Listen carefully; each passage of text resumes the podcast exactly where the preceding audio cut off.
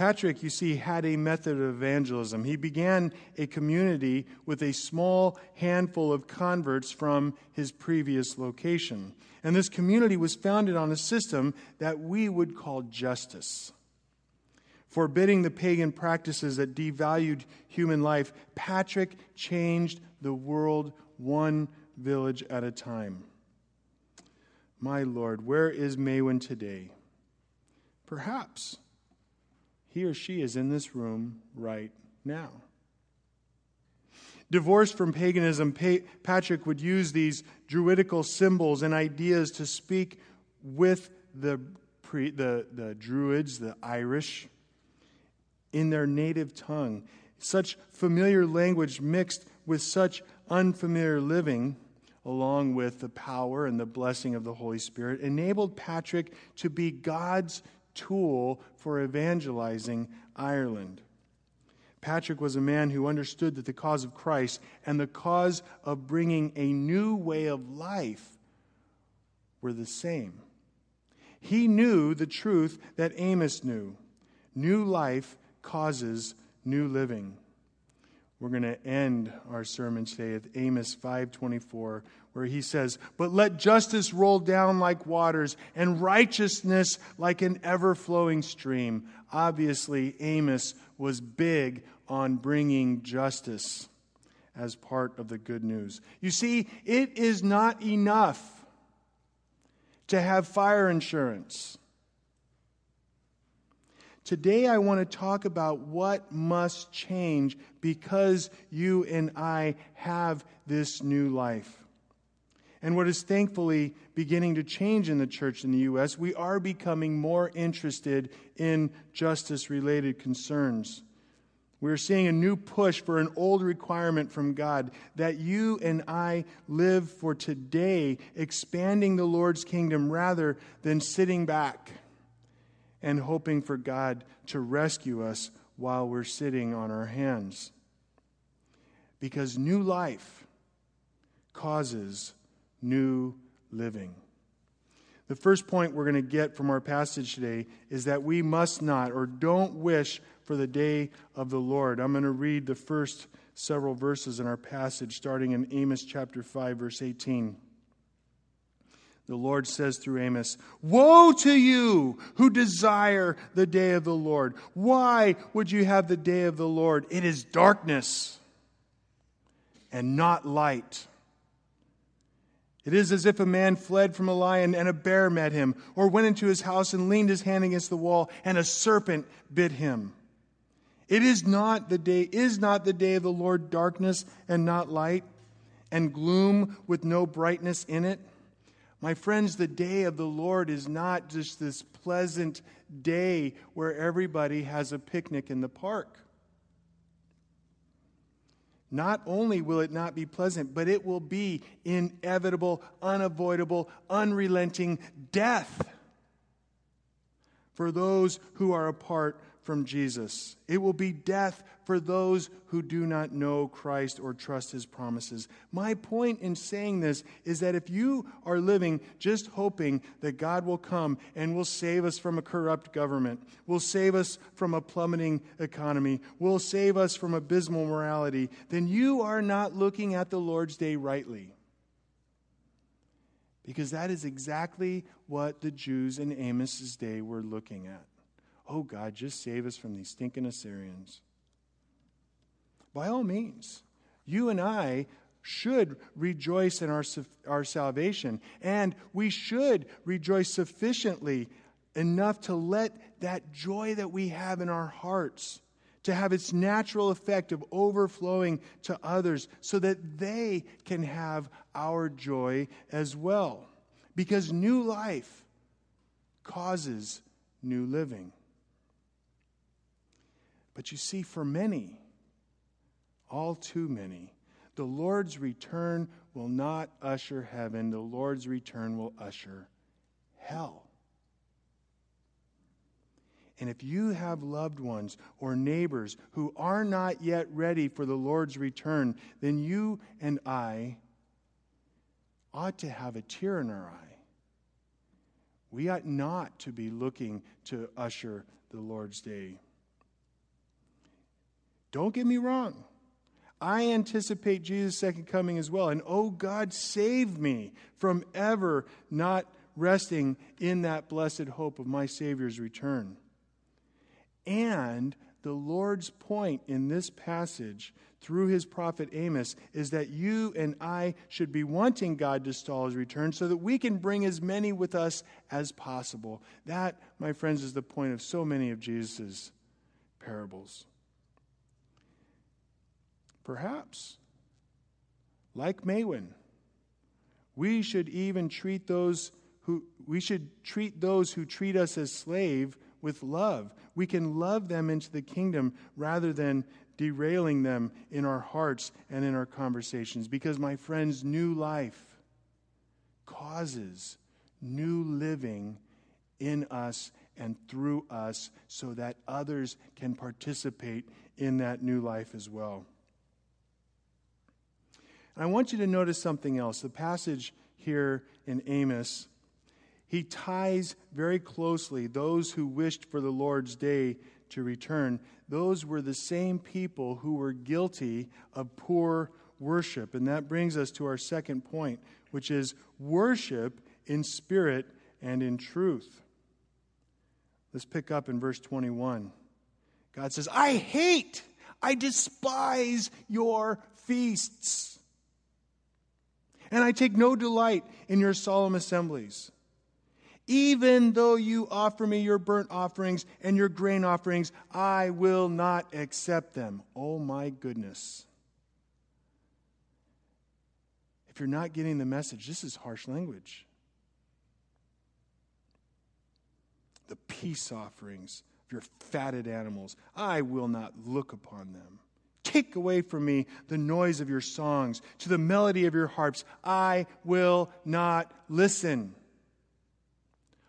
My Lord, you and I would do very well to hear this because perhaps He doesn't want to listen to our music either.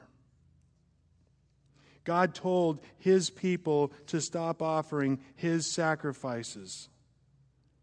Because I want you to think just for a moment.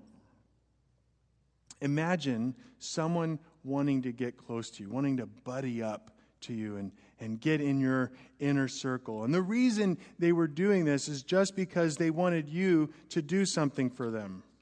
They had no desire for a real relationship, they had no desire from, for learning from you and being your friend with them, all their smiles and all their pats in the back would simply nauseate you when you learned the truth of their thoughts. God was nauseated. At the very beginning of Israel's life as a nation, he set God set them apart. He gave them some very specific commands. In fact, the first two commands of the ten that he gave were directly related to whom they should worship and how they should do so. In Exodus 20, starting in verse 2, the Lord says, I am the Lord your God who brought you out of the land of Egypt, out of the house of slavery. You shall have no other gods before me. That's pretty specific. And you shall not make for yourself a carved image or any likeness of anything that is in heaven above, or that is in earth beneath, or that is in the water under the earth. You shall not bow down to them or serve them, for I, the Lord your God, am a jealous God, visiting the iniquity of the fathers on the children to the third and fourth generation of those who hate me. And, praise Jesus, he did not stop there. I have thought many times in my life since becoming a Christian. I am that fourth or fifth generation because none of my family are believers. And I praise God for that. And now I look to my sons and any children that my Lord gives to my children, and I see verse 6 but showing steadfast love, this marvelous chesed to thousands of those who love me and keep my commandments. How are they going to hear that? They are going to hear it because I, by God's grace, am living it. If you notice the first command, you shall have no other gods before me, concerned the fact that Israel should only worship Yahweh. That was the point. Don't worship any other gods. Worship me, he is saying. And then he gives a second command You shall not make for yourselves a carved image. And this command concerned how they should worship Yahweh, according to very specific and strict commands that governed every aspect of that worship. Now, given this, all might have been well with the Jews of Amos's day. They offered sacrifices, they played their songs, and they did it to the name of Yahweh. Outwardly. Outwardly, everything was fine. Everything was good, but God was nauseated. Why?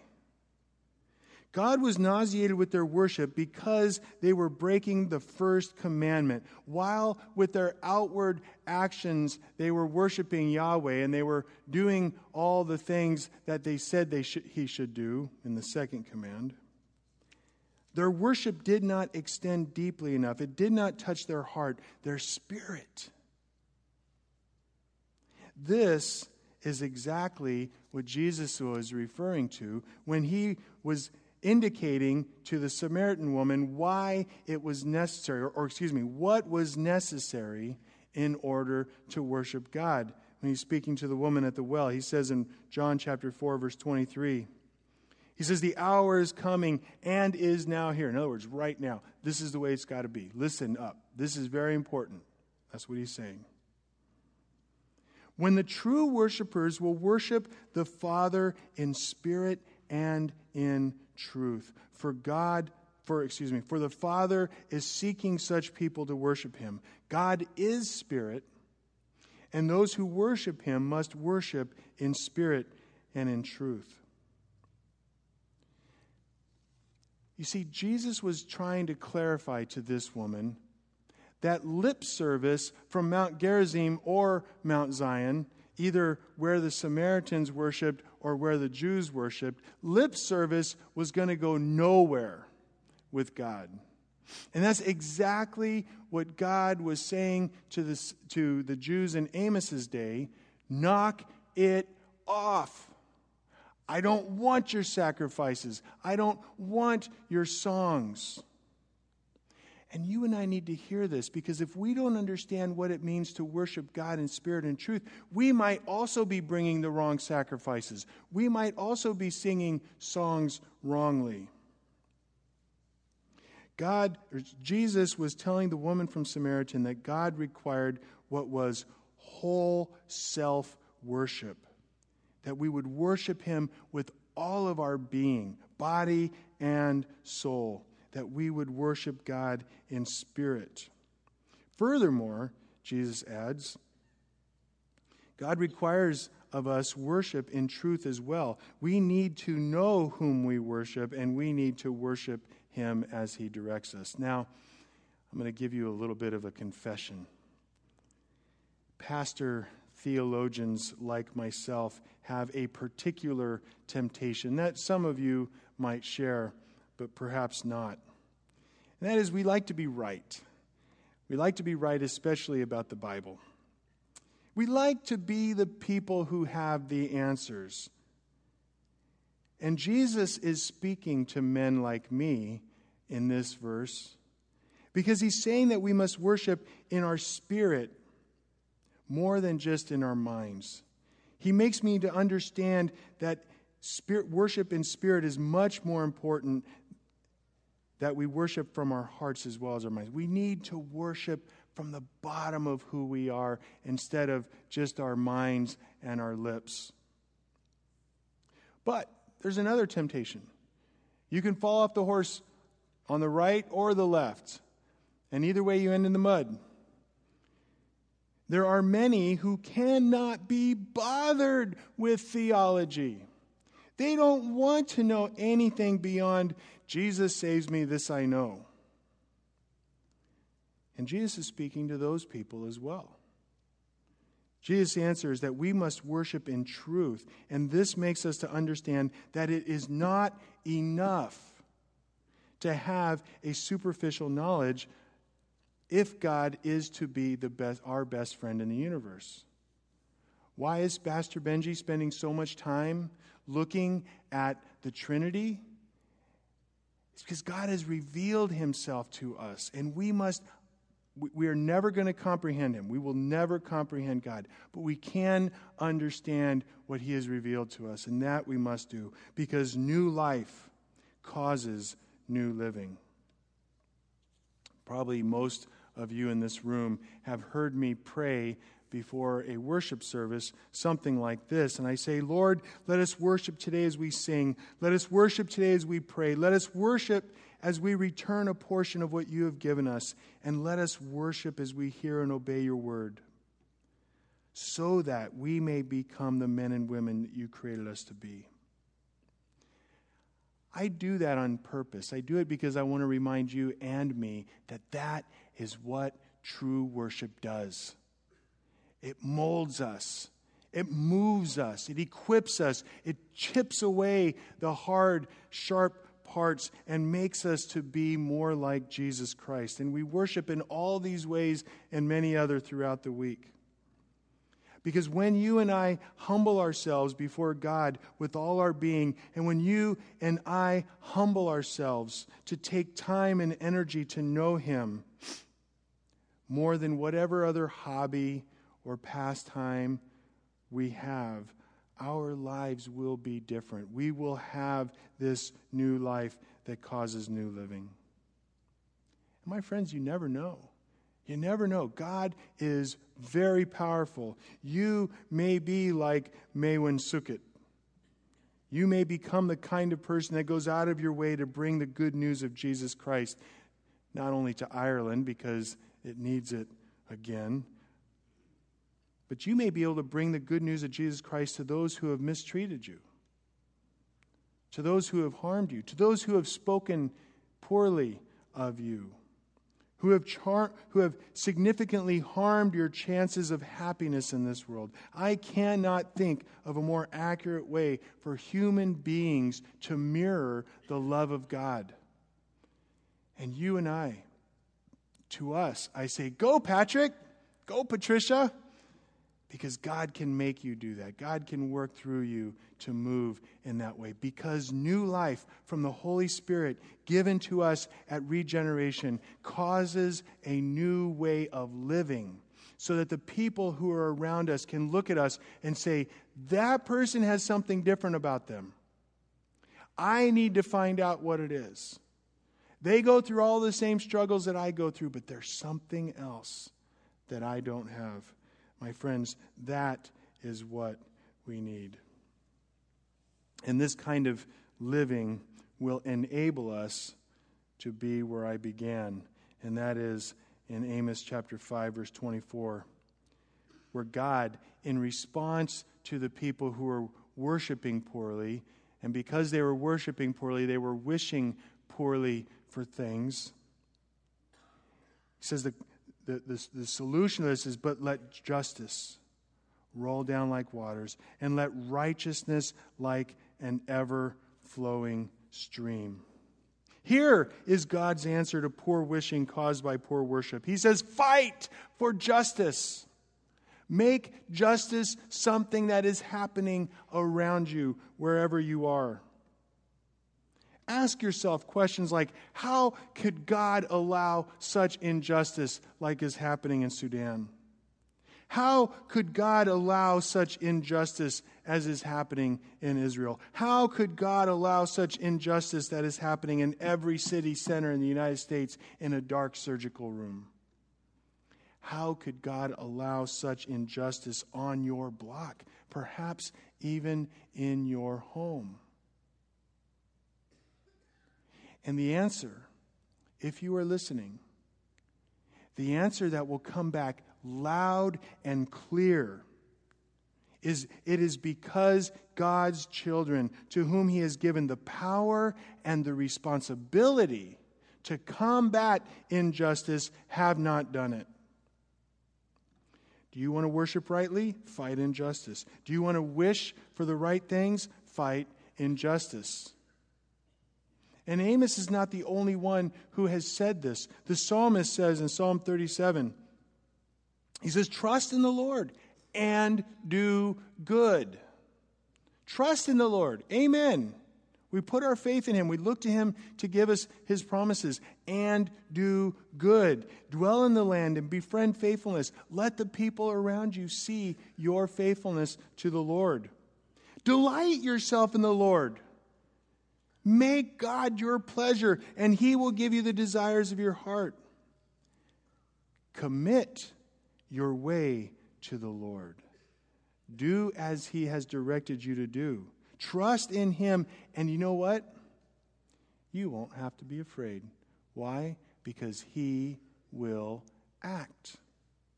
He will bring forth your righteousness as the light and your justice as the new day. Do you want to be a man or a woman who is known for justice? Trust in the Lord.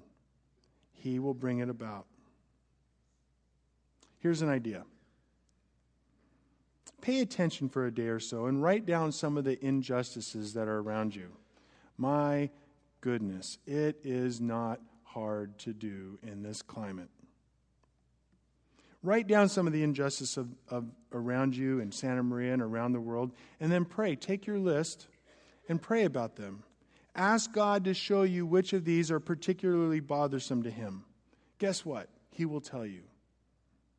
And if you're finding a hard time doing this, here's another idea. Go to uh, focusonthefamily.com and go to their social issues page. And there you'll see there's about five videos on, um, on the bottom down there.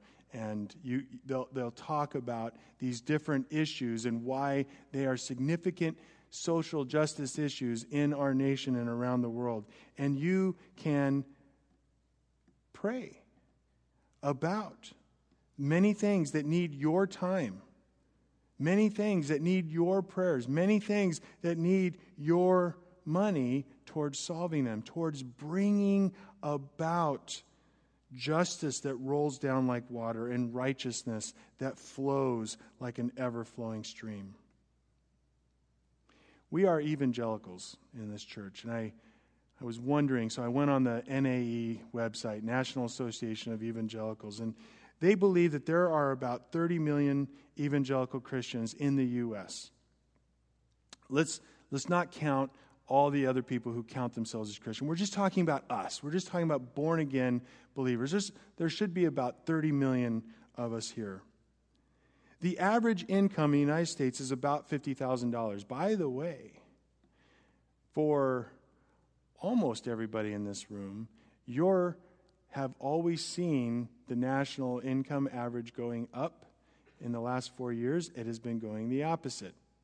We won't be talking about that though. The average, if the average income in the U.S. is $50,000, then we have 30 million Christians. 10% of that would be about $5,000. You multiply those numbers, you get $15 billion.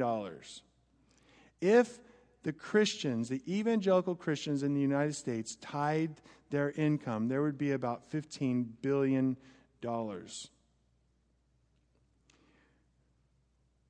What would happen to the planet, to the entire world, if American evangelicals, I'm not talking about South Koreans, I'm not talking about Brazilians, I'm not talking about people in other countries if American evangelicals decided to make a difference in justice in the world. And don't for a second think to yourself, well, I need to give to my church, otherwise my church will go to out of go bankrupt. By the way, don't want that to happen because I don't want to lose my job. But if we all gave 10% just of our income $15 billion towards solving the ju- injustice issues of the world? What would happen to the planet if American evangelicals decided to start making a difference in praying for the world and the specific justice issues that are involved? John Stuart Mill said, Bad men need nothing more to compass their ends, to achieve their ends, than that good men should look on and do nothing. When the day of the Lord comes, you do not want to be sitting on your hands. You want to be the faithful servant whose master finds working so that he can say to us, Well done. Don't be those who look on and do nothing. Don't think that God can take care of you if your faith. Don't think that God can't take care of you if your faith becomes risky for the sake of his kingdom. Oh, yes. Your God is greater than any economy. Your God is greater than any president or any United Nations or any war or any government takeover. Your God is stronger than all of that. He can take care of you. And you need, and I need, to remember that new life causes new living. So, if that's true, if this is what the prophet Amos is teaching us, not only for his the Jews of his day, but for the American evangelicals for today, my next question would then be how do you be a good Jesus freak? How many of you guys ever heard that phrase used in a pejorative way? It's, it's used to put Christians down. Uh, that was the way I think it was used in the early 70s. But Jesus freak, for those of us in my generation, has become a badge of honor. I have been called a Jesus freak, but they didn't understand how I thought of it. But there is a sense.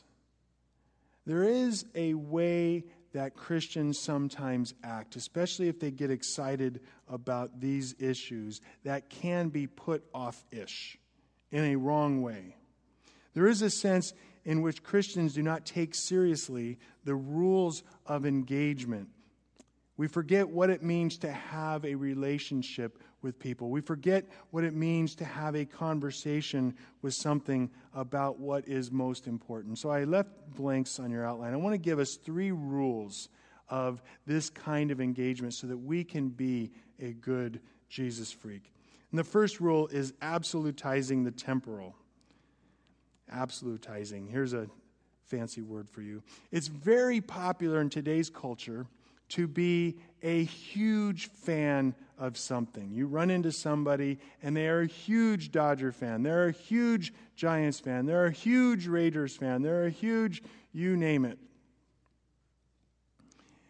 And often, these people who are absolutizing their sports team will say very offensive things to people around you because they think that some other team is better. Ladies, you're not free from this. We also find blogs and websites, and tens of millions of dollars are spent on talking about whatever the most recent soap opera is that's caught the public imagination. You know what I'm talking about. One way of describing this tendency is calling it absolutizing the temporal. We are making something that is temporal, something that is really not very important in the big scheme of things, and making it the most important thing around. You can go and in the uh, mortuary here in town and buy a casket that has the black and silver of the Raiders on it. Imagine that. When Don and I, five years ago, were looking for a house to buy, there was one that had a mosaic tile in the front room that had a great big Raider sign. Yep. We didn't buy that house.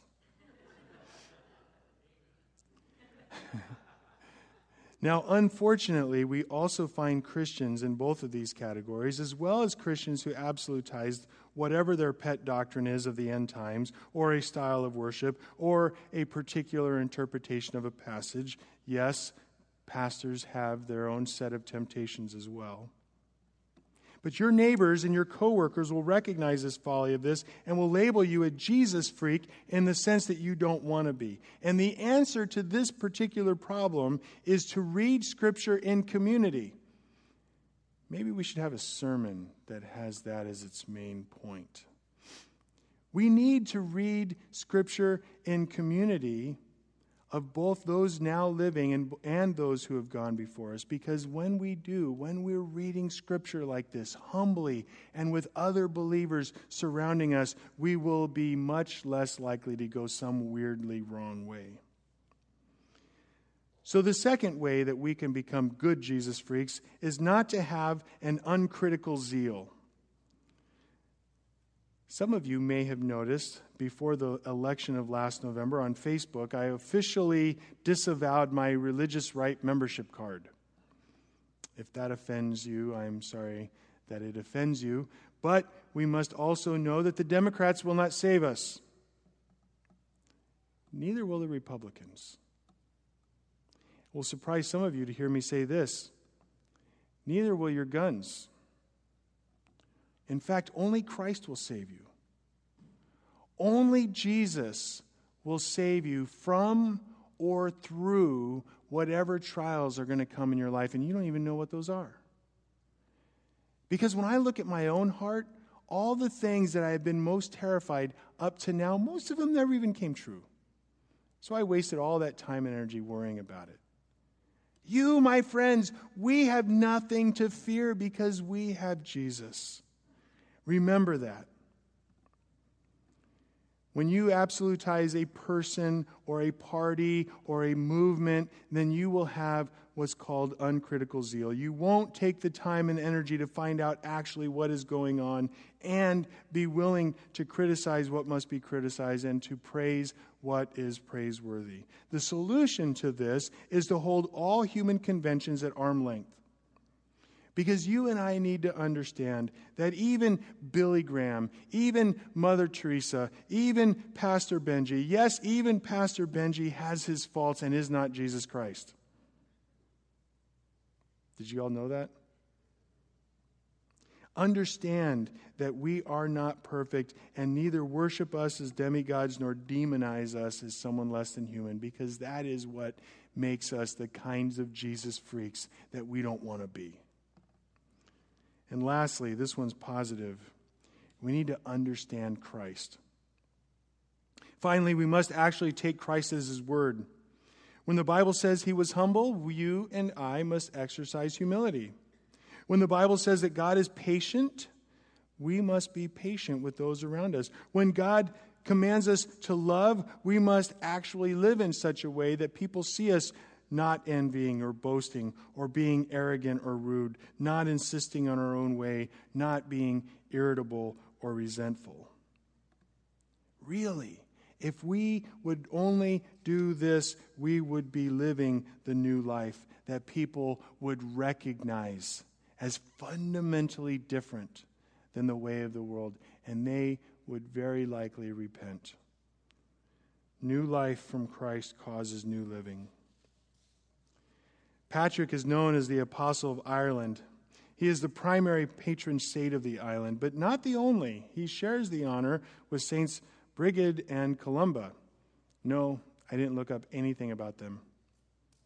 And apparently, Patrick died on March 17th, 492. There you go, you learned a new piece of trivia. Much of what we have known about Maewyn Succat comes from various hagiographies. And a hagiography is simply a biography that is written to make a person look holy so they can be sainted. Of course, it is true, as my boys reminded me this afternoon, that the Catholic Church never canonized Patrick. They never gave him the official title of saint. Fortunately for you and me, St. Paul did. He gave us reason to call Patrick a saint because that is the title that all true believers have. That is the title that all of us who are now trusting the promises of God for us in Christ are. And I think that that is one more reason why we can now go and live the kind of life that Patrick lived. The way that you and I know that Patrick was a true believer is that he sacrificed everything to bring peace and justice and the kingdom way to people who had enslaved him.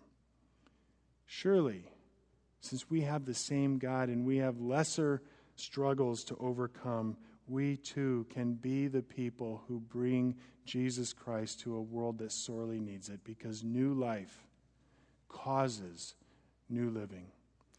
Lord Almighty, I pray that we would be the men and women that you have created us to be. Lord, we recognize we don't need to be St. Patrick because he's not us.